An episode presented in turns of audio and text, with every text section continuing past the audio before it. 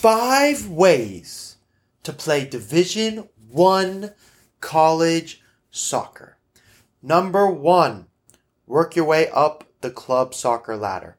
Number 2, make sure you have a magnificent highlight video. Number 3, get genuine invitations to Division 1 ID camps. Number 4, make sure that you are identifying college showcases to attend and that your club is attending them. And number 5, and email the coaches that are going to those showcases. And number 5, once you begin the communication process with college coaches, please not only be polite, but be inquisitive, ask them questions about their life and their careers, and you'll have a much likelier chance of playing college soccer at the highest level that you can.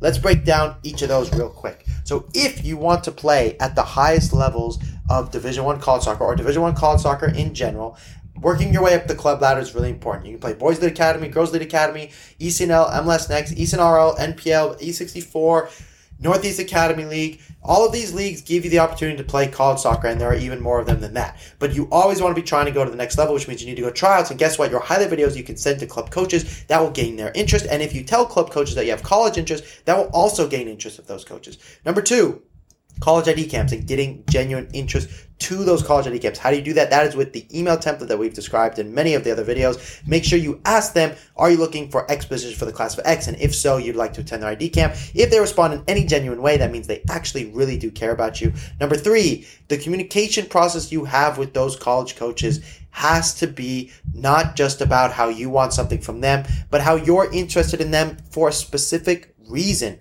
Don't just say, I like your school because it's the best school because you play great soccer. Go watch their games. You want them to watch your games. Why would you not watch their games? That is what they want to feel from you that you actually genuinely care about their school, not just because it's a name school, not just because it has great grades, not just because it has great academics or social life, but you actually want to play for that coach. What is about you makes you actually like their school in a specific, genuine way? Maybe your father, sister, brother, sister, dogs, mother's aunt went to the school. Tell us a genuine connection and comment on their style of play. And then once you're finally communicating with those coaches, you need to repeat the conversations over and over again. You cannot just do it once and then there you go, there's an offer. These relationships take a year to get to know you. Maybe the year isn't a phone call every week, but maybe it's we've known him since he was 15, 16 or her since 15 or 16 and we've seen them develop throughout this time. We've spoken to their college coach. Then we missed their phone call. Then we got their phone call. Then we saw their showcase. We only saw 10 minutes. Then we saw 30 minutes. And that is how this recruiting process goes. And then over time, guess what? You get recruited to play college soccer. And that is what is so freaking badass. And that's what I want for all of you.